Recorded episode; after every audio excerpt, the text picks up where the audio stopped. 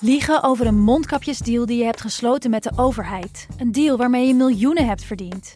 Dat doet toch alleen Siewert van Liende? Nou, nee. Ik ben Felicia Alberding en in de Mondkapjesmiljonairs duik ik met een team van correspondenten in andere schandalen. Want wist je dat Siewert helemaal niet uniek is? Luister de Mondkapjesmiljonairs in je Podimo-app. Of ga naar podimo.nl slash mondkapjes. En probeer Podimo 30 dagen. podimo.nl slash mondkapjes. Je rijdt dus door een oorlogsgebied op een, op een vellig, terwijl het keihard regent en overal pikdonker wordt. Nee, we durven niet te stoppen. En je- eh, ja, eh, Joep is nooit bang. Joep Vermans, de kamerman, die was nu ook echt bang.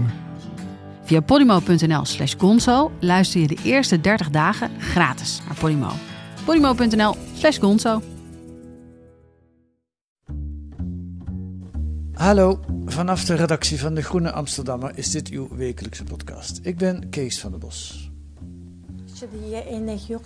In the cells, Gulbahar says conditions were difficult, with a lack of basic hygiene, water, and food. She also says she was subjected to brainwashing. They wanted her to give full allegiance to the Communist Party. Once a week, they showed us a video of Xi Jinping.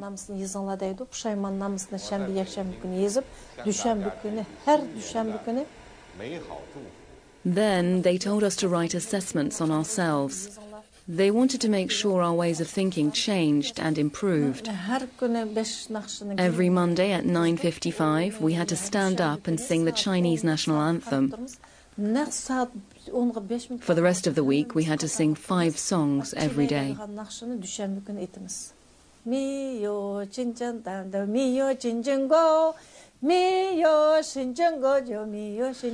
De stem die u hier hoort zingen is Gulbahar Jelilova, een Oeigoerse.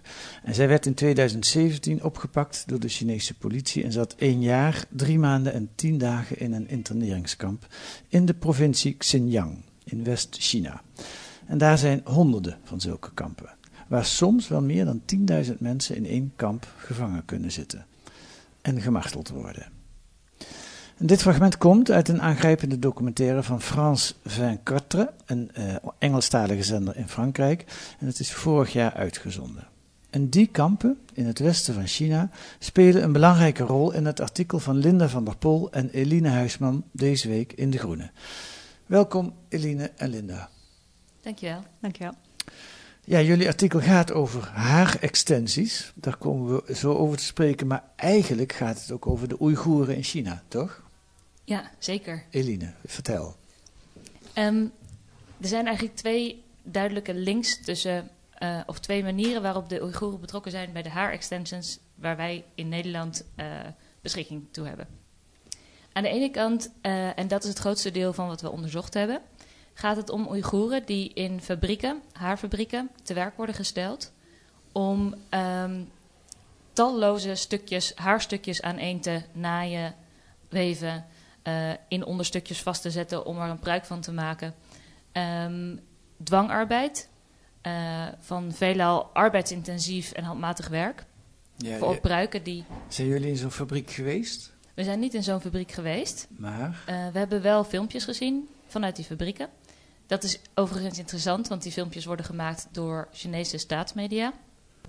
Zien er heel erg clean uit, maar je kunt wel zien ehm, wat er gebeurt. Dus Ja. je ziet dat het handwerk is. Je, ziet, je krijgt een impressie van de omvang van zo'n fabriek. Het is een beetje ouderwets handwerk wat wij hier in het Westen niet meer zien in fabrieken, maar vroeger wel. Honderden mensen aan tafeltjes naast elkaar die eh, met haar iets aan het doen zijn. Ja, exact. Ja. Het ziet er heel klinisch uit. Ja. Iedereen zit keurig tussen schotjes eh, naast elkaar. Ja, Ehm, maar het is een gigantisch productieproces. Je moet je voorstellen haar voor haar op een haarstukje weven om daar een pruik van te maken. Nou ja, je kunt je voorstellen dat dat heel arbeidsintensief, arbeidsintensief is. ja. Eh, dat zijn Oeigoeren die daar te werk worden gesteld en deze haarstukken worden naar westerse landen geëxporteerd. Dat is de ene kant van het verhaal. Het tweede pad eh, is dat een verhaal wordt iedere keer terugkomt in de getuigenissen van Oeigoeren die in interneringskampen hebben gezeten in dezelfde regio. Ehm, zij vertellen allemaal, vaak in een bijzin, of in ieder geval een heel aantal van hen vertelt in een bijzin, dat ze geschoren werden in die kampen. Dat hun haar werd afgeknipt of afgeschoren Wat er vervolgens met dat haar gebeurt, is onduidelijk. Maar we hebben wel van een oud kampdocenten die daar uh, Chinees moest geven aan Oeigoeren, begrepen dat haar verteld is dat dat haar um, naar het binnenland van China wordt gestuurd om te verwerken in pruiken en haarstukken die ook voor de export naar het west westen worden gestuurd. Ja, ja, Dus het is voor een deel kan het zelfs haar van de Oeigoeren zijn. Nou, daar gaan we straks wat dat precies zijn en waarom die onderdrukt worden, gaan we het zo nog over hebben. Maar het is in elk geval bekend dat heel veel Oeigoeren werken in die fabrieken mhm. en ook in die kampen. Uh, uh, daar zou het ook, is het ook heel goed mogelijk. Er zijn ook getuigenissen van hè, wat daar allemaal gebeurt. Ja. Uh, H-extensies. Niet iedere groene lezer heeft een H-extensie, denk ik. Uh, Linde, leg uit, wat is dat eigenlijk? Heb jij een haarextensie? Nee, ik heb wel vrij lang haar en vrij dik haar. Mag ik dat vragen eigenlijk, of is dat uh, te persoonlijk? Nou, wat wel interessant is, wat we in dit onderzoek merkten, is dat haarextensies, dat zijn eigenlijk stukken haar, stukken mensenhaar, die je in je eigen haar weeft of op een andere manier vastmaakt, zodat je zelf uh, imposanter haar hebt. Ja, ik zou het kunnen doen om mijn kaalheid te verbergen. Jij zou het kunnen doen om een vollere haardos te maken, bijvoorbeeld, hè? Ja, ja precies. Um, en nu enkele decennia geleden, misschien een decennium geleden nog maar, um, zat het best in de taboesfeer. Vrouwen die droegen dit wel. Ja. Um, maar als ze dit lieten inzetten door de kapper, dan gingen ze uh, bij de achterdeur naar binnen, bij de kapsalon, zodat men niet zou zien dat die persoon extensions kwam halen tegenwoordig is dat heel erg uit de taboes weer gehaald. Nu zijn uh, celebrities die, die uh, dragen nu een grote getale extensions en daar zijn ze ook trots op. Ja, daar... Kim Kardashian, uh, Beyoncé, en die maken er reclame voor. Dus het, is, het, je mag, het mag nu. Dus ik mag. het ook vragen. Zeker, ja. Ik heb ze niet, helaas. Eline, heb jij haarstukje? Ik heb ze ook niet. Nee, ja, je hebt wel een mooie volle bos uh, haren, maar dat is helemaal van jezelf. Ja, dank je. uh, en het grappige is ook dat jullie ik denk ook om die reden van het onderwerp. Is het, jullie zijn van Investico, daar zitten hier heel vaak journalisten van Investico, dat is het platform voor onderzoeksjournalistiek. Uh, en jullie werken voor De Groene, of voor Investico, maar dit artikel staat in De Groene. Maar het komt ook in de Linda uh, van deze week. Dat vind ik wel grappig. Dat is waarschijnlijk vanwege het onderwerp. Dat klopt. Ja, ja. Uh, Investico heeft niet eerder samengewerkt met Linda. Nee.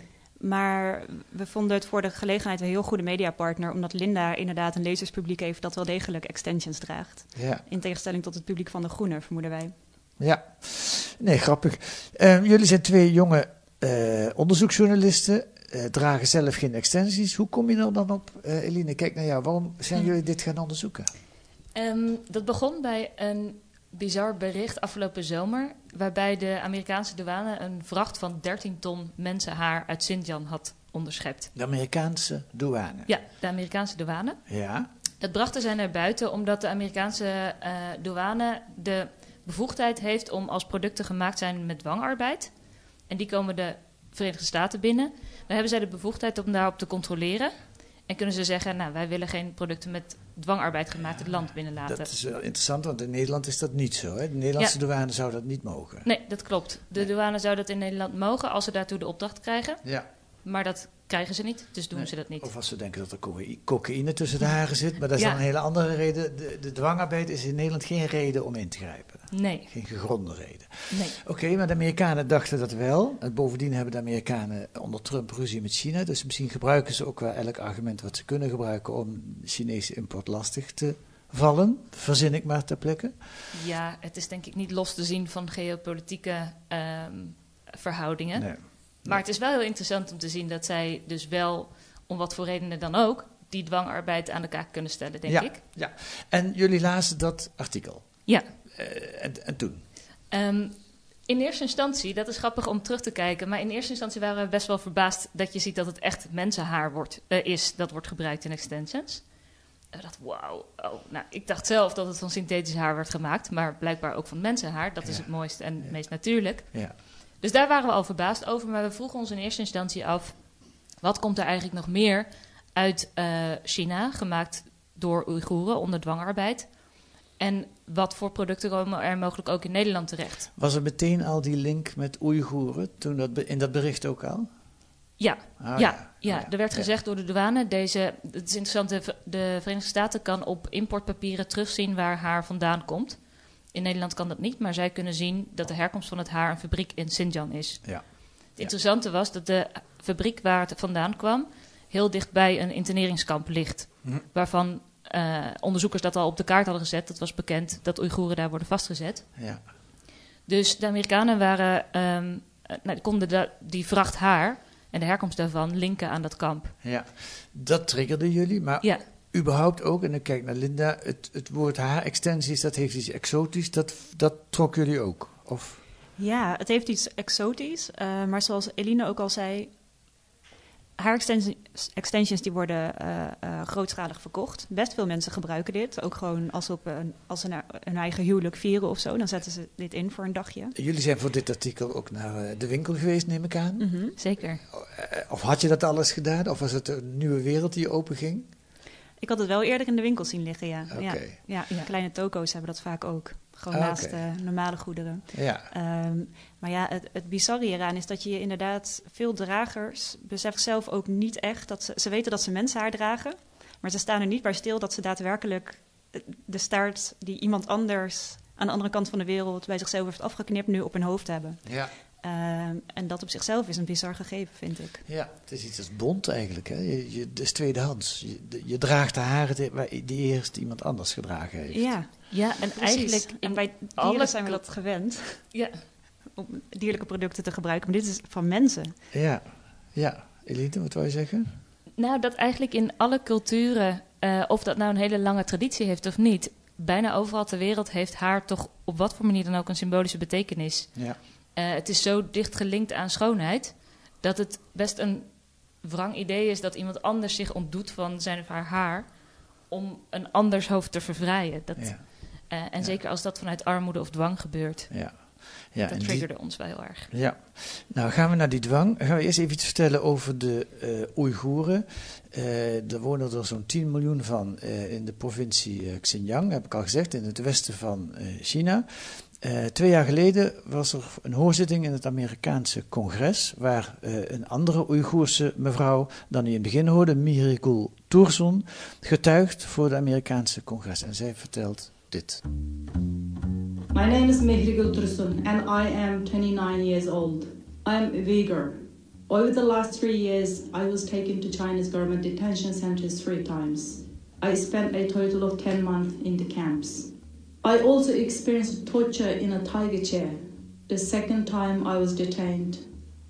I was taken to a special room and placed in a high chair.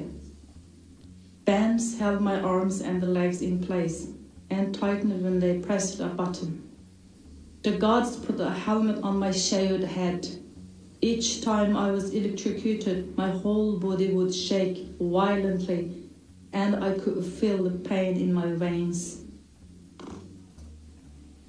I thought I would rather die than go through this torture. I begged them to kill me.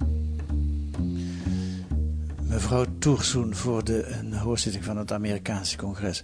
Wat is er aan de hand? Uh, uh, Xinjiang is een, uh, een, provincie in China, West-China. En 10, 15 jaar geleden is daar een soort lang groeiend verzet gekomen. Men wilde onafhankelijkheid. Het ging gepaard met demonstraties, het ging zelfs gepaard met terroristische aanslagen. En de reactie van de. Dat is eigenlijk de, de grond van de onderdrukking die er nu plaatsvindt door China. Zeg ik het allemaal goed? Uh, en die onderdrukking gaat heel ver. Hè. Daar zit volgens de Verenigde Naties rapport zitten een miljoen mensen. In de, in, dat is één op de tien Oeigoeren zitten in interneringskampen. Dat is onvoorstelbaar. Maar ook buiten die interneringskampen in het gewone leven van uh, in die provincie is het geen pretje. Vertel eens, Linda, kijk naar jou. Ja, um, nou, allereerst over die interneringskampen. Daar worden Oeigoeren uh, naartoe gestuurd om volgens de Chinese overheid uh, heropgevoed te worden. Dus zij leren daar inderdaad um, het Chinese volkslied zingen, et cetera. Ze leren daar de Chinese waarden. De Chinese overheid doet er ook helemaal niet geheimzinnig over. Hè? Dat zijn geen, geen, geen eh, concentratiekampen of zo. Dat zijn, daar wordt de armoede bestreden. Het zijn ja, heropvoedingskampen. Precies, precies. Dat zijn een soort uh, scholen waar mensen een gedegen Chinese opvoeding krijgen. Ja. Um, na enkele jaren in zo'n kamp wordt iemand beschouwd als um, heropgevoed. Dan studeert die persoon af. En dat is vaak het moment waarop iemand um, naar een fabriek gezonden wordt, ofwel in Xinjiang ofwel in een regio daarbuiten, uh, om daar arbeid te verrichten. Uh, en algemeen wordt wel gesteld dat dat arbeid is waar men te weinig voor betaald krijgt, waar hevige surveillance is, waar mensen alsnog in de avonduurtjes um, Chinese lessen krijgen, taalles uh, bijvoorbeeld. Um, dus dat, dat kun je geen, geen vrije ar arbeid noemen. en dat gebeurt inderdaad allemaal nog na die periode van het interneringskamp. Ja. ja. En, en wat ik bij een filmpje bij de NOS zag, dat mensen die niet in een interneringskamp zitten, maar gewoon over straat lopen, voortdurend met politiecontroles te maken hebben, telefoon moeten inleveren, kijken welke apps erop staan. Dat gaat echt heel ver. Hè? Mm -hmm. Ja, dat klopt. Um, we hebben via via ook Oeigoeren gesproken hier in Nederland, die ook vertelden dat uh, eigenlijk alle Oeigoeren die zij hier in Nederland kennen, uh, die het ontvlucht zijn, sinds 2016 geen contact meer hebben met familie in China. Um, Want, waarom niet? Uh, hun contactgegevens worden verwijderd van Chinese sociale media, WeChat bijvoorbeeld. Of ze krijgen direct berichten van hé, hey, we kunnen niet meer spreken. en dan wordt het contact verbroken. Hm. Ja, want de Chinese overheid luistert mee. Als je, als je, als je, het kan gevolgen hebben als je communiceert. Ja, dat geldt in, in China zelf, maar dat geldt ook buiten China voor ja. Oeigoeren. Ja. Ja. ja, ja. Nu vraag ik me wel af. Um, ik vroeg net al, ben je in zo'n fabriek geweest? Hoe, uh, je leest zo'n bericht uh, uh, van die haarextensies in beslag genomen. Maar je, je, zit hier in Amsterdam op een kantoortje bij Investico. Hoe pak je dat aan? Wat denk ik voor ons um, een hele grote, nou ja, bizarre gewaarwording was, maar ook een soort geluk bij het onderzoek, is dat Um, terwijl het heel moeilijk is om daar ter plekke te zijn, eigenlijk zo goed als onmogelijk, en om Oeigoeren zelf te spreken, uh, er wel best wel veel online beschikbaar is aan informatie over wat er in die fabrieken gebeurt, over hoe China bezig is om in Xinjiang een gigantische haarindustrie op te zetten. Ja. Omdat um, de Chinezen zelf dit als investeringsprojecten voor de regio zien en het presenteren als um, manieren om uh, de regio uit de armoede te trekken. Mhm. Dus dat betekent dat we onder andere met hulp van een vertaler op het Chinese internet een heleboel berichten konden vinden. Over, waarin openlijk um, verteld werd hoe er aan die haarindustrie wordt gebouwd. Maar ook um, hoe uh, Chinese, of um, Oeigoerse arbeiders bijvoorbeeld worden aangeprezen op het Chinese internet. Ja, dat stond ik van te kijken. Er wordt gewoon ja. reclame voor gemaakt. Hè? Per 100 kun je ze kopen. Ja. ja. je kunt er ook een 24-7 uh, bewaking bij krijgen. Ja. Ze zijn uh, militair getraind, gewend aan ontberingen. Uh, ja, dat zijn de openlijke berichten die je kunt vinden. Ja. Wat heel bizar is, maar wat het voor ons, maar wat het ook mogelijk maakte om toch een idee te krijgen van de ontwikkelingen die gaande zijn. Ja, het is een hele rare combinatie van iets waar je in het Westen elk land zich enorm voor zou schamen. Maar in China kun je het verkopen omdat het goed is voor het land. Uh, individu individuele levens, ja, dat is jammer. Maar we zijn bezig met een regio daar te ontwikkelen. Die weg wilde van China. Dat is helemaal niet goed voor China als die regio weggaat. Dus we pakken ze aan. Ja. En dat maakt het voor jullie makkelijker om het te onderzoeken. Ja, dat maakte dat er in ieder geval openlijke berichten beschikbaar waren. waar we een idee van konden krijgen hoe de haarindustrie zich hier ontwikkelt. Ja. Um, ja. ja, dus dat, dat heeft ons veel geholpen. Wat ook helpt is dat um, in Europa is dat niet zo, maar in de Verenigde Staten en in China zijn een heleboel handelsgegevens openbaar. Dus dat wat van um, China naar de Verenigde Staten wordt geëxporteerd, dat kun je in betaalde handelsregisters uh, terugvinden. Je kunt de hoeveelheid terugvinden, je kunt het, het type product terugvinden, je kunt zien bijvoorbeeld dat het uit een fabriek komt wat dicht bij een interneringskamp ligt aan de overkant van de straat, in het uh, Amerikaanse voorbeeld. Uh, en dat maakte dat wij ook um, de link konden leggen tussen handelaren in Xinjiang en buiten, buiten de regio verder in China, die exporteren naar de Verenigde Staten, waarvan wij kunnen zien dat die producten ook in Nederland terechtkomen. Dus dat maakte het ook, dat was ja. ook weer een stukje van de puzzel die we met data konden leggen. Ja, dus je hebt ook heel veel met data-onderzoek gedaan. Absoluut. Nou, nou ja. kan ik me voorstellen, als, dat moet ik eens aan denken, als je dus zo met cohorten van 100 die Oeigoerse arbeiders kunt kopen, dat ook fabrieken van Apple of uh, ja, weet ik wat voor westerse merken er allemaal in China gemaakt worden, dat daar misschien ook wel Oeigoeren werken. Weet u er iets van? Zeker, ja. Um, begin dit jaar, ik denk in april, kwam er een groot onderzoek uit van uh, ASPI. Een ehm, NGO uit Australië. Ja. En die toonde inderdaad aan dat heel erg veel elektronica bedrijven met name gebruik maken van dwangarbeid in, uh, in Xinjiang ook. Hm. Ehm, en wat, heel erg, wat daar heel erg lastig aan is, is dat zo'n keten, zo'n productieketen van technologie, maar ook van textiel, maar ook van haar, die is heel erg lang. Dus vaak vindt er een klein deel plaats in Xinjiang en dan gaat het vervolgens drie regio's door uh, voordat het in het westen terechtkomt. Ja. Um, maar zij lieten inderdaad zien dat zeker productieprocessen ook in Xinjiang plaatsvinden. Ook voor uh, Apple, Nike, Adidas. Ja, hoe actueel het allemaal is, is ook... De vorige week was er een hoorzitting in de Tweede Kamer. Dat ging dan niet speciaal over de Oeigoeren... maar überhaupt over de schoonheid van de, van de kledingketen. En, en, en even terug naar de... of tot slot terug naar de haarextensies. Um, ze komen ook veel uit, uh, überhaupt, hè, wat jullie al aangeven. Ze hebben eerst op iemand anders hoofd gestaan. En vaak is dat ook een hoofd uit India. Uh, dat haal ik uit een boek van Emma Tarlow, een antropologieprofessor in Londen. En die schreef vier jaar geleden het boek Entanglement, wat verstrengeling betekent. en zij zegt over de herkomst van het haar het volgende. In South India, um, uh, there are various temples where one can go and sort of make a vow to the god or goddess that, that if something good happens, uh, then you will come to the temple and you will offer your hair. So whole families will sort of pledge their hair and then they'll go en masse uh, to particular places. So the, the biggest temple is, and the most famous one is, is Tirumala in Andhra Pradesh, where there's actually 650 full time barbers. Het vogeltje wat u hoorde was de BBC-verslaggever. Die probeerde een vraag te starten. Uh, eh, 650 kappers in Tirimala in één zo'n uh, Indiase tempel. Mensen scheren hun haar af, want dat is een soort uh, gebaar naar de goden. Dan koop je, ja, wat, wat krijg je ervoor terug eigenlijk? Mag je naar de hemel of weet je het ook niet? Je mag de tempel binnen.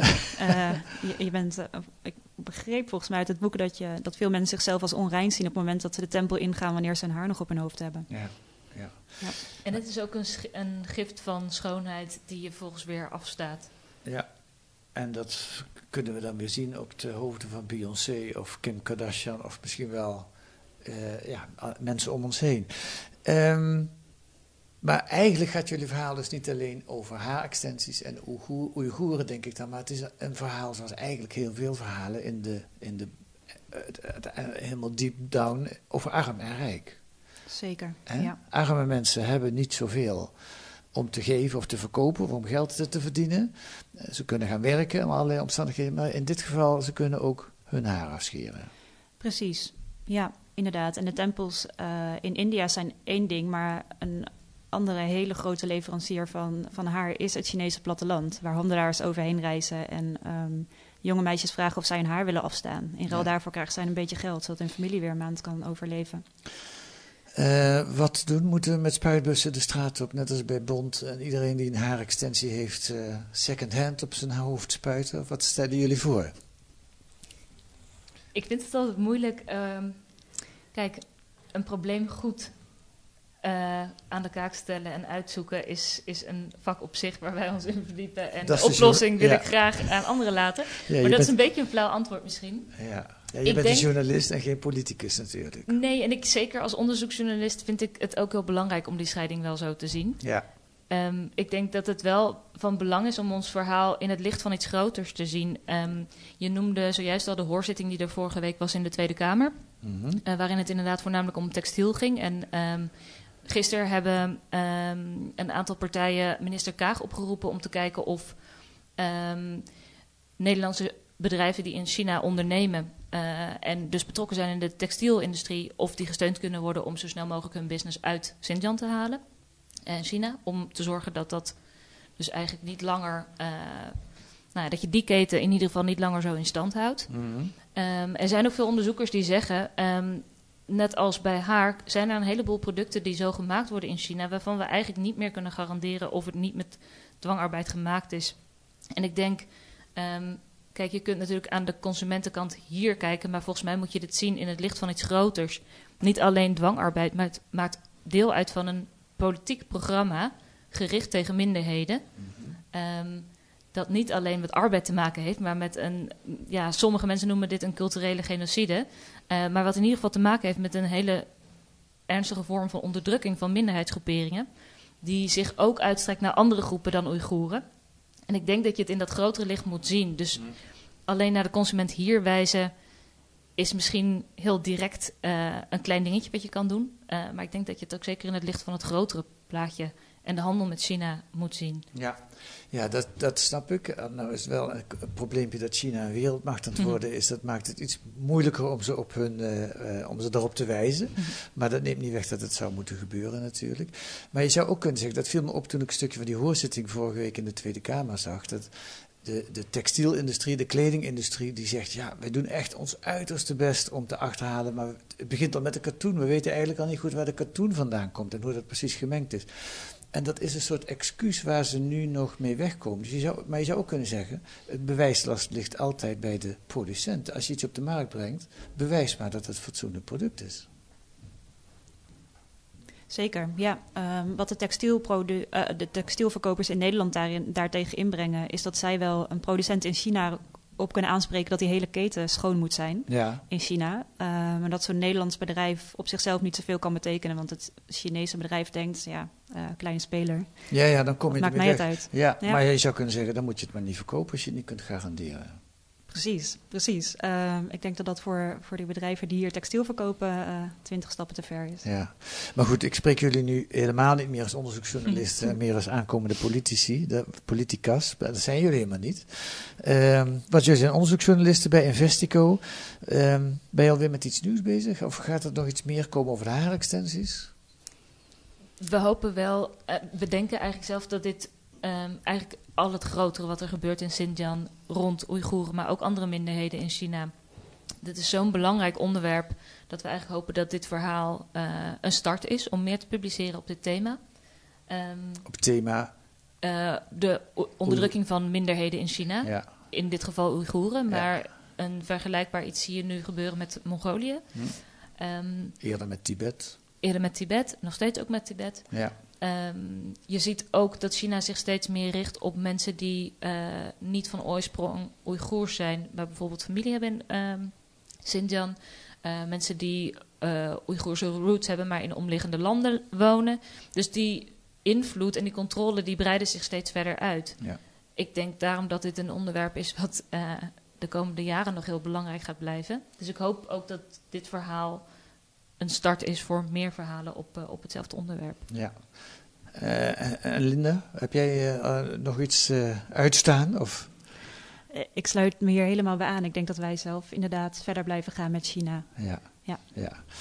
Nou, het is een belangrijk verhaal en het is ook belangrijk, denk ik, dat het niet alleen in de Groene staat, maar dat ook Linda daarover gepubliceerd heeft, hè, waardoor het veel breder verspreid wordt. Dank jullie wel voor dit gesprek. Dank je wel. Dank je wel.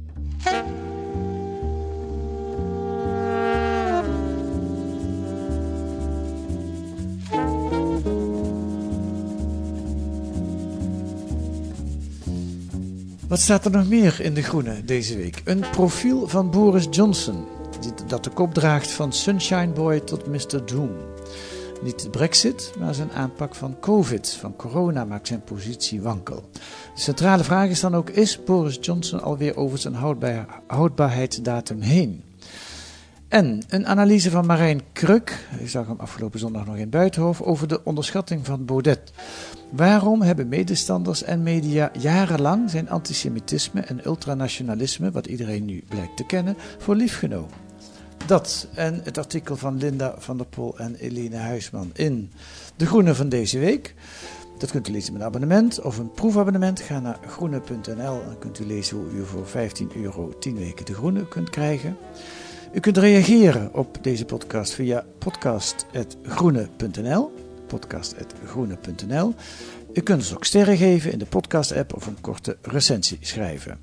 Volgende week zijn we er weer met analyses en achtergronden bij het nieuws in deze podcast van de Groene Amsterdammer, die deze week werd gemaakt door Ilja Schijfers en Kees van Os. En de muziek is A Tune for N van Paul van Kemenade.